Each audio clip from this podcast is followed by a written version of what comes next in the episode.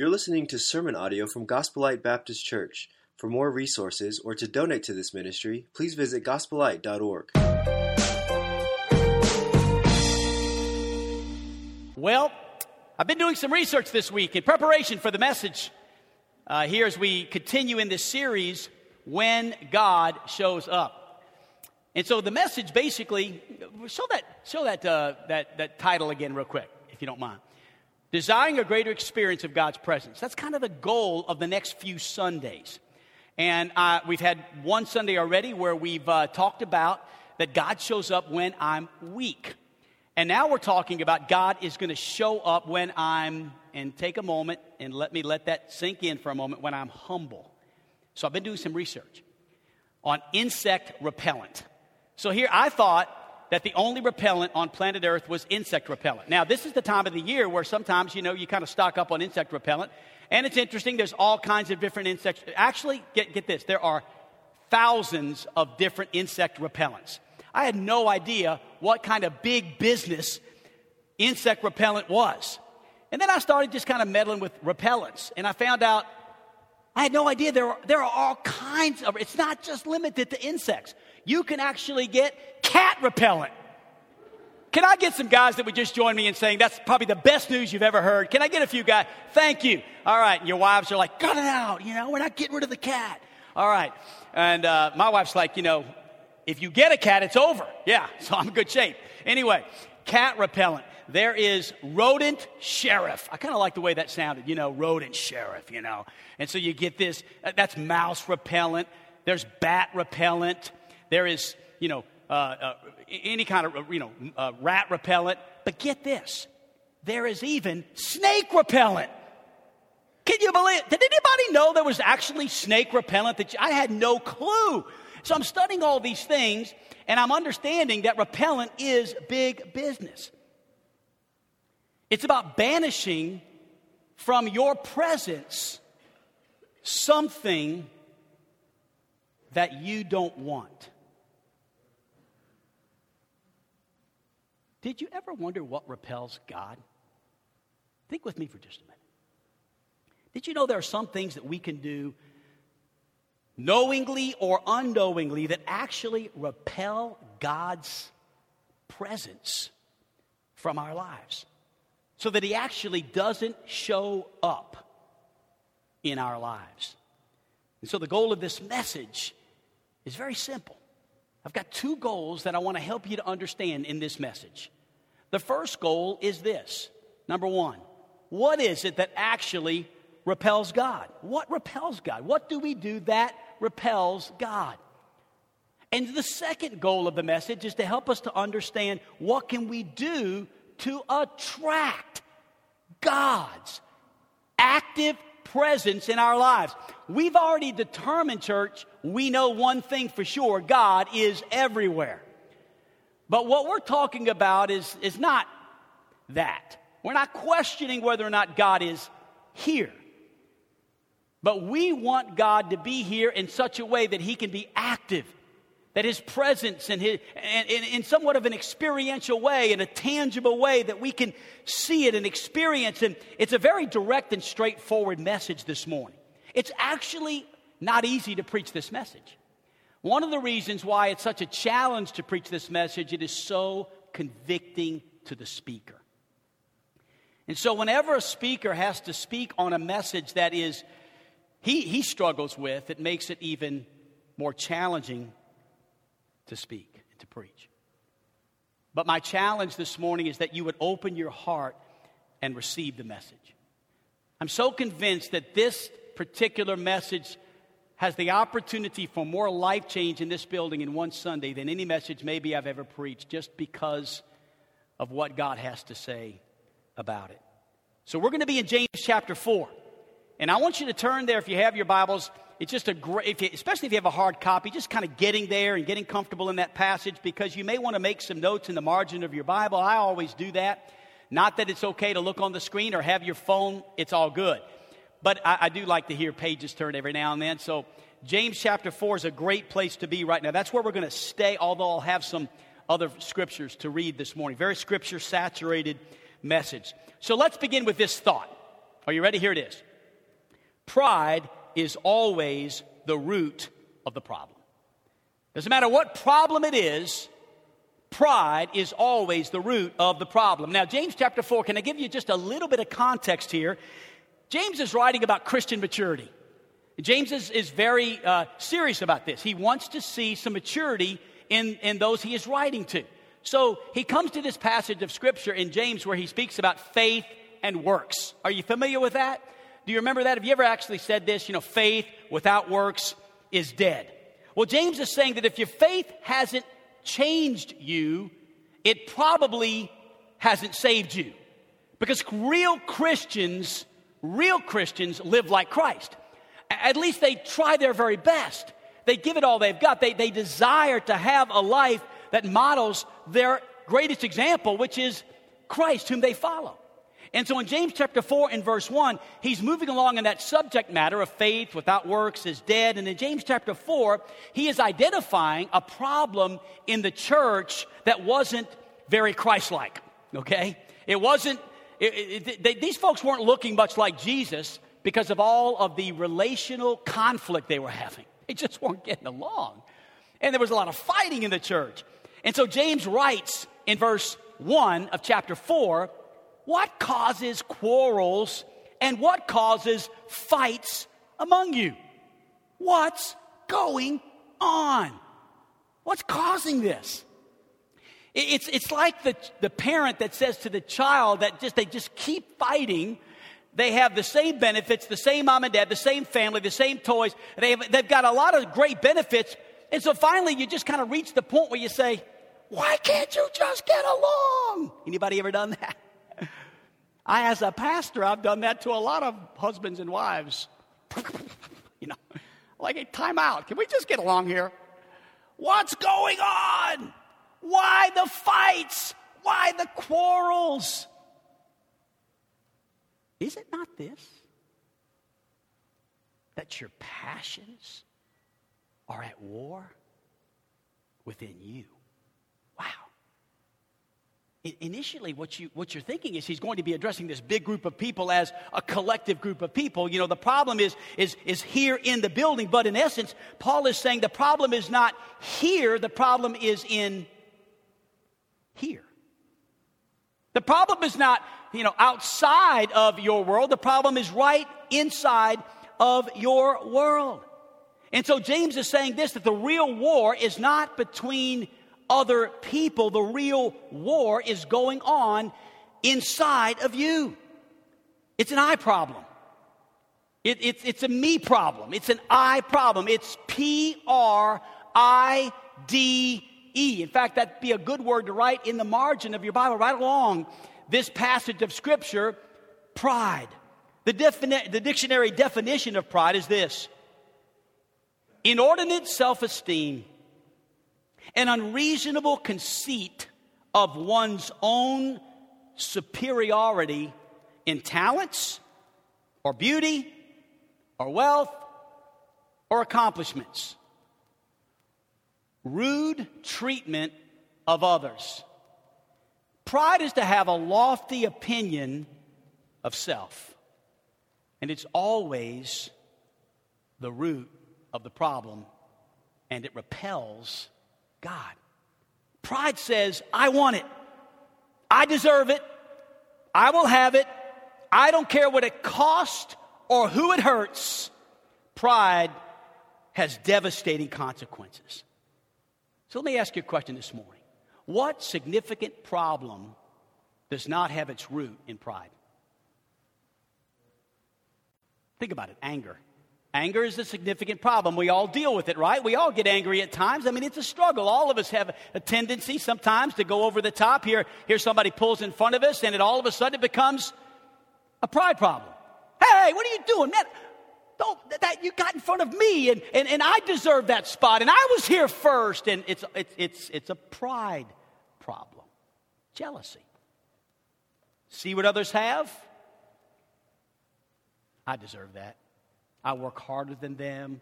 I've been doing this longer than them. I, I, I. Deceit. Deceit. We, we say something even if it isn't true, as long as it benefits us and makes us look better. adultery. Adultery is not primarily a sexual thing. We'll see actually in this text that James refers to these people as an adulterous people. He's not referring to that as a physical marital adultery as much as he's saying it's, it's wanting something that is not yours. It's because you want it, because it'll make you feel good. Theft. I deserve it, so I'll take it. Betrayal. Loyalty costs too much. So I'm going to betray. I, I'm going to do this because I don't want to pay the price for loyalty. You see, pride is at the root of every significant problem in life. Andrew Murray wrote a little book that I have. It's 50 pages long. It was written in 1888. It's called Humility The Path to Holiness. He said this I cannot too earnestly plead with my reader to consider that all lack of love, all indifference to the needs of others, all insensitivity to people's weaknesses, all sharp and hasty judgments and utterances, all manifestations of temper, and all bitterness has its root in nothing but pride that ever seeks itself. You know, this morning I woke up and I was just off. I just wasn't on my regular self in routine and spirit. I, I don't know. I, everything was normal as far as getting up at the right time, same time I always get up on Sunday same routine, same McDonald's, same cup of coffee, three creams, a buck 90. Everything was the same. Got to the church at the same time, drove around the church three times and prayed. And I've got my little routine. You know, it just, it's just what I, what I enjoy doing on Sunday mornings. Get to my office, start preparing. I'm just off. I'm not ready. I, I'm, I get to this point in the message, and I'm restudying the message. I'm refurbishing. I'm re firing it up in my heart, and I'm just not get, I'm not feeling it at all. And I'm, I'm, I'm, to be honest, I'm concerned. Even to the point where I'm thinking, maybe I shouldn't preach this morning. And then it was revealed to me. Eric, get up and get on your face and confess your pride. You've seen it rear its ugly head up in your life a couple of times this week. You've seen things, you've said things, you've done things. You've, there's been some utterances this week that were said in pride. Eric, I'm trying to get your attention. All along, from the moment I got out of bed to the moment right now in the sermon, in my preparation, I realized I wasn't ready to preach. I got up out of my desk, I got on my face, and I confessed some things that were unconfessed in my life. Pride is at the root of every significant problem we have in life. That brings me to my second truth.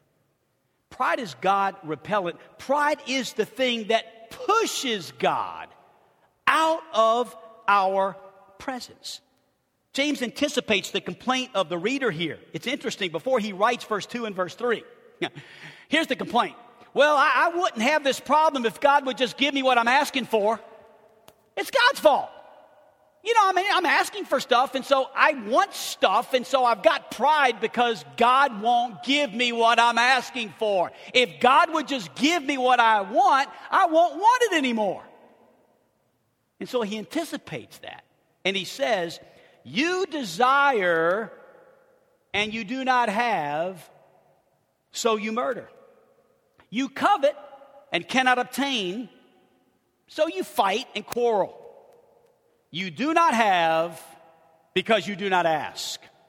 And so you can almost hear the people saying, Well, well I, I do ask. I ask all the time. That's the problem. I ask a lot.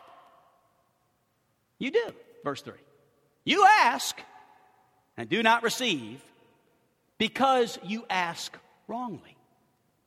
To spend it on your passions. Maybe you have a translation that says you ask amiss. That means you ask wrongly. You're asking for the wrong things. If I were to paraphrase, if this were to be the Capacey translation, it might say either you're not asking God for stuff or you're asking God for stupid stuff. you're not asking or you're asking, but you're asking for the wrong things. I want that house on the lake, God. That's, that's what I need. That's what I want. I promise you, God, you give me the house and the lake, it'll all be good. God, give me a million dollars to pay off my credit cards, or at least some of them. That's what I want, God. It'll all be good after that. God says, why would I answer that prayer? It's only going to fuel your pride more.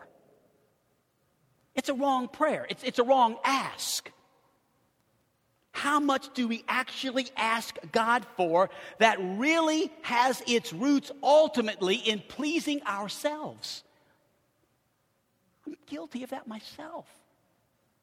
That I'm asking God for something, but at the end of the day, the real motive is I'm just doing it to please myself. Life would be better if God would do this. Life would be better if God would give me this. It's pride. And then verse 4 is one of the strongest rebukes in the whole Bible. I mean, this, this is a little over the top. I mean, honestly, I can preach it because it's in the Bible, but, but if it wasn't in the Bible and I preached it, half of you would probably walk out and say, This guy's gone too far. But because it's God that says it, we can stay seated. You adulterous people. We find this statement oftentimes in the Old Testament, and it's always a picture of unfaithfulness to God. Jesus even spoke of, of, of this as he said, You evil and adulterous generation. These were very strong words in Scripture. He's not talking about physical adultery. He's not talking about marital adultery. Here in this passage, when he says, You adulterous people, he's talking about spiritual adultery, unfaithfulness to God. Adultery is the worst fear of every married person, isn't it? That they would love and give themselves to another person only to find that their spouse has taken what was very precious and violated them by giving it to someone else. And what this picture is saying in this passage is that so often we are like that in regards to God. We are allowing other things in this life to become our chief pleasure rather than the God who gave himself to redeem us. And God calls it spiritual adultery. Strong. Yes, God loves us unconditionally. I would not argue with that. Yes, He does. But that does not mean He wants us to be sleeping around with every worldly pleasure. It's almost as if we have demoted God to this warm, fuzzy feeling that it's okay, you know, hey, I'm going to go out and kind of do my thing. And then every now and then I'll just kind of come back and say, hey, God, can we hang out? Hey, dude, I'm kind of tired of messing around, but if you got some time, maybe we could sit down and have a chat. You adulterous generation. And I'm not, I'm not saying it to you specifically as much as I'm saying it to all of us, to me. I'm asking the Holy Spirit, as He already has this morning, to convict me because God will always oppose the things in us that keeps us from Him. Anything that keeps us from spending time with Him, from putting Him first, from, from, from spending time with Him, God opposes that. James chapter 4, in verse 4, the rest of the verse. Do you not know that friendship with the world is enmity with God? Therefore, whoever wishes to be a friend of the world makes himself an enemy of God. Think about that. God doesn't push you away. God doesn't push me away. We actually push him away. We make ourselves an enemy of God. And then James 4 5. Or do you suppose it is to no purpose that the scripture says? That one got me. Because I'm thinking, uh oh. Am I looking at God's word like that? Like, well, it doesn't really apply. Well, I mean, you know, that was then, this is now. It's, it's really not relevant. Do you suppose that, that, that it's, it, the, the scripture says this just for fun, that it's in vain, that there's no purpose to it? Do you, here it is, do you believe God's word? Now, the answer naturally is yes, but no, wait a minute, do you really believe it? And then James goes on to say this He yearns jealously over the spirit that he has made to dwell in us. That is, that God Almighty is jealous? Wait a minute. Not in the sense that God wants things he does not have. That's human jealousy. Worship no other God for the Lord, whose name is jealous. Nahum 1 2, the Lord is a jealous and avenging God. So James says in verse 5 here in this message, or do you suppose it is no purpose that the scripture says he yearns jealousy over the spirit that he's made to dwell in us? God wants us, all of us. Take my life as a sacrifice. I want to burn for you only for you. And so let's take a time out and, and just for a moment, really, we already did this in the confessional prayer. Honestly, that was pretty strong. I had another God moment during that confessional prayer. I mean, it was just so powerful. I'm confessing pride to God. I, am confessing my pride. I'm, I'm, I'm, I'm telling God, I am a prideful person, and, and I am. And, and God, would you forgive me? And then thanking Him for that forgiveness. So, in all honesty, to an extent, that was kind of a pride test right there. But could I give you a, a, a quiz this morning? Could we take just a moment? It's not in your notes, it's just on the screen. Do you have a pride problem quiz? I have six questions for you. And question number one is this Have you been thinking of someone else who desperately needs to hear this message while I've been preaching?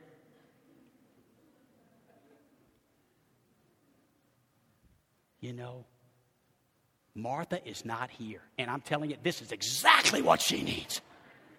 That's what I'm talking about. All right, question number two Do you think you are better than some people? How wicked is it to think that, well, my nationality is better? That's wicked. My marital status is better. My social class is better. Number three, do you think you're incapable of certain sins? You know what? There's some things I might do, but I would never do that ever, never. I can't. In fact, I can't believe they actually did this. this is, I would never do that. Number four. Are you harder on other people than you are on yourself? Question five. Do you think about yourself a lot. What do people think of me? How is this working out for me? What's in it for me? And then question six Do you actually resent taking this quiz or refuse to participate? so listen, if, if you answered yes to all six of these, then you have a pride problem. If you answered yes to two to four, then you have a big pride problem. And if you answered zero or one yes, you have a really big pride problem. How many of you think we all have a pride problem? Yeah, we do. I do. We do. It's, it's at the root of every problem we have. And so, as it relates to the longing in our hearts for intimacy with God, God, I want you to show up as it relates to that, as it relates to the sermon series. God shows up when I am humble. As it relates to that, pride is always the problem. Are you ready for some good news? I'm really ready to give you good news because I told you this was kind of a harder message to preach, but I am so excited about the next point. It's fantastic, it's amazing, it's awesome, it's overwhelming, and it is this God shows up when we are humble. Isn't that great? That's great. There it is, right there, church. And we're going to read it in the text in just a moment. Look with me, if you would, at verse 6. It says, But he gives more grace. Oh, I love that word more. We'll come back to that. He gives more grace. Therefore, it says, God opposes the pride, but great contrast there. I think it's the greatest contrast in all of Scripture. He opposes the pride, he resists the pride. That word resist is a military term. It's, it's, it's serious. It's like, a, it's like a boxer coming out of the ring in the first round. Let's get, let's get after it. It's like a, a, a soldier in the trench uh, uh, with his AK 47. It's time to jump out of that trench and, and go to war. That's what it is. It's a military term. God is opposed to the pride, and in pride comes certain defeat. It's a very scary picture when it says God opposes the pride. But it gets better. Because we have this contrast. And I think it's one of the greatest contrasts in all of Scripture because we have this really big, big, big, big, big problem where God is actually resisting us, God is opposing us, pride is repelling Him, and we have this really big problem. And in the midst of that big problem, God says, I'd like to help you with this. I love you. I love you a lot. In fact, you guys are my greatest treasure. And so, what I'd like to do is give you some more grace. I know you've been prideful. Eric, I know you've had some problems this week. Eric, I know you've, you've been a little over the top a couple of times. I'm glad you're on your face right now. I'm glad you're confessing that sin. And guess what, Eric? And I don't know if God does this, but I can picture God saying, I love giving more grace. It's my favorite thing to do. So thanks for repenting so I could give you more grace. God wants to give us grace this morning. Oh, listen to this. It, it, it, was just some words out of a commentary, but I wrote them in my notes and I want to give them to you. It's not on the screen, it's not in your notes. It probably should have been in your notes because you would want to read this again, but here's what I read. What comfort there is in this verse, in this verse. It tells us that God is tirelessly on our side. He never falters in response to our needs. He always has more. He always has more and yet more grace to give. Whatever we may forfeit when we put ourselves first in our sinful human pride, we cannot forfeit our salvation. There's always more grace. No matter what we do to Him, He's never beaten. Even if we were to turn to Him and say, Well, what I've received so far, God, is much less than enough, He would reply, Well, you may have more grace. His resources are never at an end, His patience is never exhausted. His initiative never stops. His generosity knows no limits. His, he gives more grace. God Almighty is willing to do everything that possibly can be done to help us get free from the debilitating consequences of our prideful hearts. He's willing to do anything. He'll always give more grace. It's amazing. So the question is are you willing to let Him do the thing that He needs to do to make the change in your life? Are you willing to do that?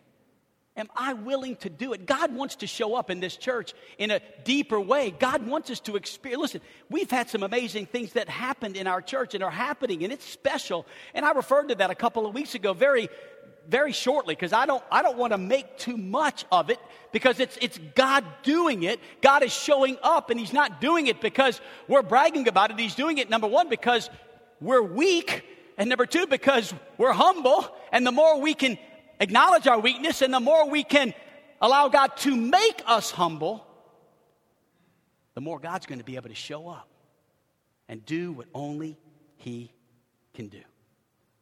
Well, it's time to define humility. Are you ready? But the dictionary definition was like lame. It was, it was like, right, that, that, pride was good. I kind of enjoyed that one. I thought, well, that'll work. So I decided to let Jesus define humility.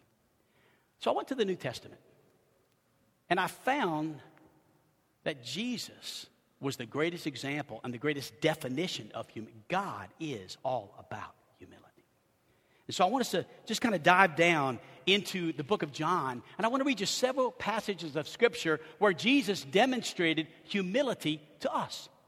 Let's begin in John chapter number 5 and verse 19. So Jesus said to them, Truly, truly, I say to you, the Son can do nothing of his own accord. Jesus is saying, I can't do anything by myself, only what he sees the Father do. John 5:30, Jesus said, "I can do nothing on my own." John 6:38, "For I've come down from heaven not to do my own will, but the will of him who sent me." John 7:16, so Jesus answered them, "My teaching is not mine, it's it's his who sent me." John 7:28, so Jesus proclaimed as he taught in the temple, "You know me and you know where I come from, but I have not come on my own accord." So selfless, so humble. John 8 28. So Jesus said to them, When you have lifted up the Son of Man, then you will know that I am He, and that I do nothing on my own authority, but speak just as the Father hath taught me. John 8 42, Jesus said to them, If God were your Father, you would love me, for I came from God and I am here. But I came not on my own accord, but He sent me. And listen to this clear statement of humility. Yet I do not seek my own glory. Jesus Himself saying, I, I don't seek my own glory. John 14 10. Do you not believe that I'm the Father and the Father's in me? And the words that I say to you, I do not speak on my own authority, but the Father who dwells in me. We sang a moment ago, the second song in our worship set was, Yet not I, but Christ in me. It's not me, it's the Father in me. I can do all things through Christ, which strengthens me. It's not me, it's Him. And then John chapter 15, verse 5 I'm the vine, you're the branches. Whoever abides in me and I in him, he it is that bears much fruit. For apart from me,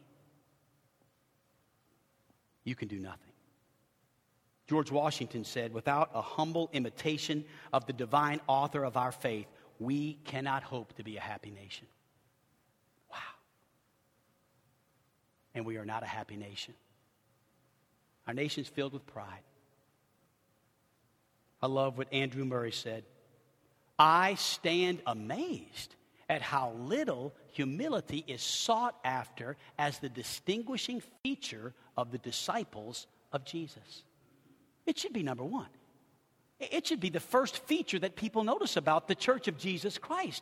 It should be what people feel when they walk into the room. What a humble people. And, and I sense, I, I'm sensing God is working even now. This message is, is, is not a message so much of a pastor rebuking his people. It's a message of the Holy Spirit rebuking the pastor and praying that God is doing the same in all of us, that he can bring us to a place of total dependence upon him to make us more into the image of his son Jesus, which is our only hope for humility. So let me be clear humility is not putting yourself down. Sometimes I think we kind of get off on that. We think we're doing good by saying, I'm no good, I'm terrible, I'm the worst, I'm terrible, I'm definitely not the best, I'm awful. And we think we're being humble when we say these awful things about ourselves. So we, we, we test our humility by putting ourselves down. That is not humility. It is recognizing that we are nothing without Jesus. That any good in us is all Jesus. And God has worked through us and He's done things through us and He's maybe raised our children through us, but it's all Jesus. We get no credit, we just give Him all the glory. So this week I'm reading my devotions, right? And I get this devotion and I'm thinking, honestly, I'm thinking, maybe I should call the person that wrote the devotion and ask him, Did you actually send this to me or did God email this to me? I'm thinking God's got an email address. How many of y'all think maybe God's? I think He may have one. I don't, I, I don't know what it is. I just know sometimes I get emails and I'm like, okay, God, thank you. Uh, the only book that really celebrates humility as a virtue is the Bible. That book stands against our world's devotion to self esteem, self improvement, self actualization by revealing the humility of Jesus Christ. What is humility? As an uncertain author once wrote, humility is not thinking less of yourself, but rather thinking of yourself less. This allows you to think of God and others more. Because of sinfulness in our fallen world, pride is like gravity, constantly seeking to pull us down and must be fought against. Here is the contrast between pride and humility. Pride is our greatest enemy, humility is our greatest friend. Pride compares to others, humility compares to Jesus. Pride criticizes others' success, humility celebrates others' success. Pride is about me, humility is about Jesus and others. Pride is arrogant, humility is confident. Pride is independent living, humility is dependent living. Pride is a destination, humility is a direction. We don't become humble by focusing on our pride. We do become humble by focusing on Jesus' humility. Jesus Christ is the greatest person in history because he was the most humble person in history. Jesus Christ is the most beloved person because he's the most humble person. Jesus humbly left the throne in heaven, being worshiped by angels, to enter his creation as a baby in a manger surrounded by animals. As a kid, God obeyed his parents and did his chores. As a man, God worked as a carpenter with his father Joseph. Eventually, in humility, our humble, homeless Savior died for our sins, rose for our salvation, and today He has returned to glory, but continues to gladly serve us humbly by forgiving our sins, hearing our prayers, and humbly preparing an eternal home where everything's going to be perfect and provided as gifts for a God who is humble enough to help us. Wow. So let me ask you a question. If Jesus himself saw and embraced his own limitations apart from the Father, can we afford to do less apart from him? And I think the answer is no. So, how can we embrace humility? What's the solution to this, Pastor? How can we actually attain this? I, I, desire this. What, what do I have to do? Well, that's a good question, and I have a good answer. It's straight from the Bible. So look, if you would please, at James chapter 4 and verse number 7, where it says, number one, submit yourselves to God. And that's my first, that's the first way to become humble. It's to submit yourself. Submit to God.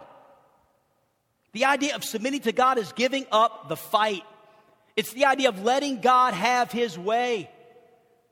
And this is not as easy as it sounds. In fact, where are you refusing to submit to God? Identify those areas. What, what area is it? And look, maybe this is going to be much more than just in this service where you're sitting here kind of listening and thinking at the same time. Maybe it's best to keep listening for a moment and this afternoon take 10 minutes on a park bench, in your backyard, on your front porch, somewhere alone, and just get a piece of paper, get a pen, and just say, God, Holy Spirit, reveal to me the, the areas that I'm not submitting to you.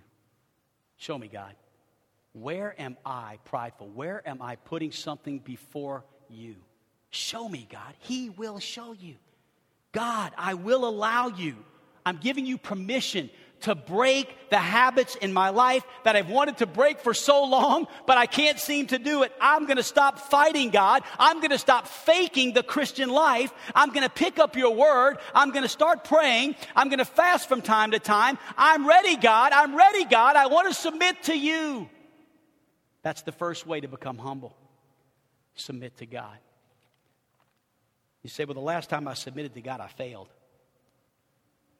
I've been there. I've been there. And that's why the last part of verse 7 is there. Look at it on the screen. Submit yourselves, therefore, to God. Resist the devil, and he will flee from you. This is incredible. Are you ready for this? Are you sitting down? Yeah, good. Okay. God's people need to get a hold of the promise of Scripture that we have victory over the enemy. I am pumped about this. I want to spend the rest of my days saying, why are we walking around uh, with our heads tucked down and, and defeated and uh, woe is me and I can't. Wait a minute. In the authority of Jesus' name, you can resist the devil and he will flee from you. This is the promise of God. In the Old Testament, we find it in Isaiah chapter 54 and verse number 17. No weapon that is formed against you shall prosper. No weapon that is formed against you shall succeed. And you shall refute every tongue that rises against you in judgment. This is the heritage of the servants of the Lord, and their vindication is from me, declares the Lord. We find it in the New Testament. Romans chapter 16, verse 19 and 20. But I want you to be wise as to what is good and innocent as to what is evil. And the God of peace will soon crush Satan under his feet. That's the God you serve. That's the Jesus you worship. Church, we have victory in the name of Jesus. And we can live in victory. We can live in humility. We can see God give us more grace. We need to get a hold of this victory that is in Christ Jesus to resist the enemy that he would flee from you. You see, but just that's that. Go back to that verse real quick. Resist the devil. Res, uh, submit yourself. Resist the devil. He flee. That looks really exciting, doesn't it? But how do we do it? I mean, what do we do, preacher? Do we just resist the devil? How, how do you resist him? Here it is. You ready? I'm going to tell you how. Simple, simple. Name the lie, insert the truth. Name it. Because the devil will, he lies. He is the father of all lies. He will come to you. He'll say, you know what? You're worthless. You need to give up. You, you can't do this. You, you, you know, you're not good. He'll, he'll, there's all kinds of things the devil is going to say to you. They're all lies. And you just tell the devil to get, going back to hell and name the truth. That's what Jesus did in Matthew chapter 4. Look at it on the screen. In Matthew 4, Jesus did this. The tempter comes and says to him, here's the lie. Here's what the devil says to Jesus If you're the Son of God, Command these stones that they become bread. Name the lie, insert the truth. He answers and says, It's written, man shall not live by bread alone, but every word that comes from the mouth of God. Do you see it? There it is. As soon as the devil comes to you with his lie, you replace it with the truth of God's word. That's how Jesus did it. That's how you do it. That's how, that's how I resist the devil. That's why memorization of scripture is so important. Submit to God. Number two, draw near to God. James chapter 4 in verse 8 draw near to God and he will draw near to you. That's a simple process. It really is. It's, it's inviting God to show up in your humility. And when you invite God to show up in your humility, God will draw near to you. I think sometimes we quote this verse and we don't think about it. Just Listen, sometimes preachers, what we do is we over preach a verse and we preach ourselves right over the truth because we try to get too deep. I ain't going deep on this verse. I'm going real surface.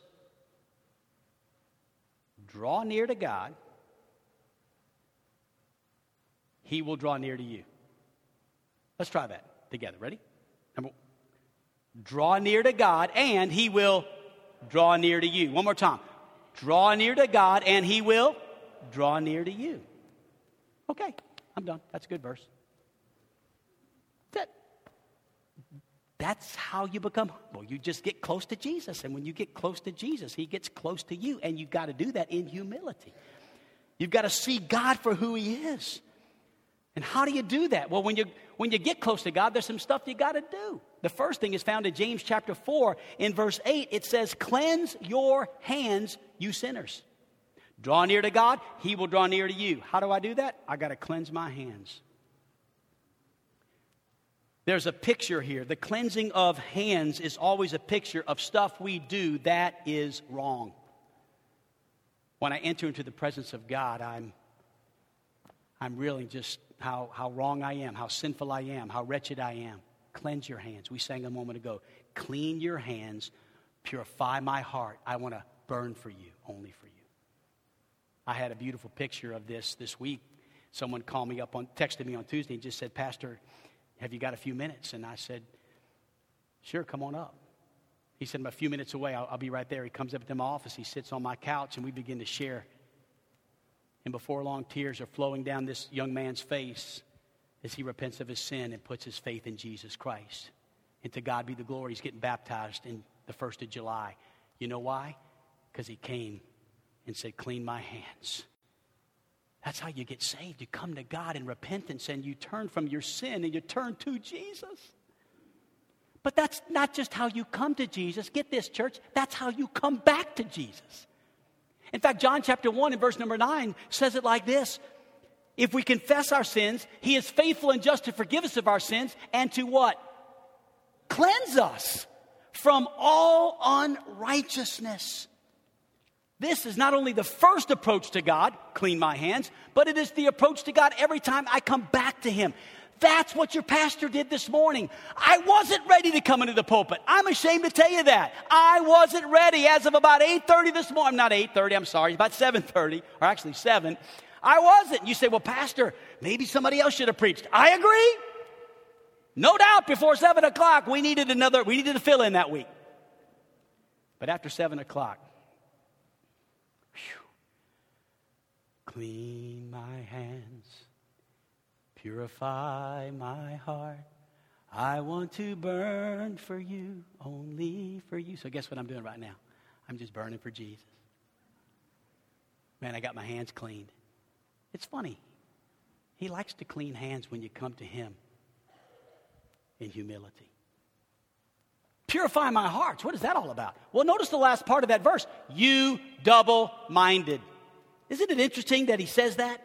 Because an unpurified heart is the heart that wants God and, I mean, I like God. He's a cool dude. But I also like my sin. I love my sin. I like God. He's great. I love God on Sundays. He's cool. God is cool on Sundays. Worship, do my thing, meet people. It's great to be a Christian on Sundays. But on Mondays and on the weekends, I mean, God's okay. I mean, He's still there. But purify your hearts, you double minded. A purified heart is not about God and, it's about God only. Only God. Stop wanting God and and just want God. Submit to God. Draw near to God. And number three, and I'm done, take God seriously.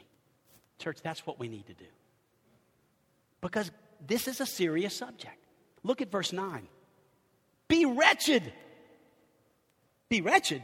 Yes. Mourn. Weep. Let your laughter be turned to mourning and your joy to gloom. Now, first of all, let, let, let, me identify that this is not a condemnation of laughter. For just a moment, we know Scripture says a merry heart does good like a medicine. Amen, right? I've laughed this morning. I've had a good time. We've laughed a couple of times in church this morning, and that's good. What this is a condemnation of is the thought that God is just a warm, fuzzy feeling. That, that, that God is just something that we just can kind of keep in our hip pocket. When we need Him, we kind of genie, you know, rub the bottle and, okay, God, I need you. Now go back in the bottle. God says, listen, I need you to understand, take me more serious than that. If you want a close, real, intimate relationship with God, you have to do the hard work of facing your sin. It's, it's not easy. It wasn't easy this morning, to be honest with you. I wanted to study right through that conviction. I did. I was like, man, okay, this, this is cool. If I could just kind of get through this. when I gave in, it was like, okay, this is a lot better than fighting God.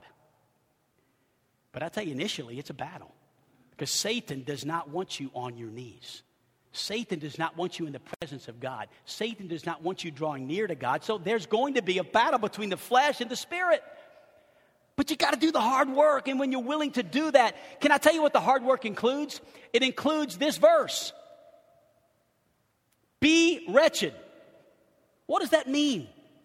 To be wretched means genuine feelings of wretchedness consistent with seeing my pride before the holiness of God. What does it mean to mourn? Mourn is the genuine outward demeanor of those who are gripped by grief over their pride. What is mourning? Mourning is weeping. It's the tearful overflow of a heart that is gripped with sorrow over sinful pride that has made it so restless and unhappy for so long. So, so scripture says, get serious. If you're going to get rid of your pride, you're going to have to be wretched. You're going to have to mourn and weep. And for a while, just put laughter to the side and just weep before God. Confess your sin. Get it right, church. Get it right, Pastor. Doesn't matter how many years you've been saved. Doesn't matter the size of your congregation, Eric. It doesn't matter whether your budget's up or down. What matters is, son, do you know that all of that is because of a holy God that loves you and's been good to you and's given you more grace when you didn't deserve it? That's what it's about. And that's when God shows up. He shows up when we are humble. And so let me close with verse 10. It's a beautiful verse. It is a beautiful verse. Humble yourselves before the Lord, and he will exalt you. I almost can hear James like, okay, I got it out. I said everything that the Holy Spirit wanted me to say. Now I get to say this. When you humble yourself, God, He can lift you up, He can exalt you. Brothers and sisters, and I have this in your notes at the very bottom I want you to think with me about what phenomenal work God could do in our lives if we would humble ourselves before Him and honestly come before a righteous, holy God and say, and say, what? I, I don't know what you need to say. You don't know what I need to say. But there's something we need to tell God today. I don't know what it is for you, I know what it is for me. I, I feel like God has brought me to a place this morning where I really could preach this message with full power, with full assurance that He is with me, that this is going to be effective. And I want you to know that God is, is an all consuming fire.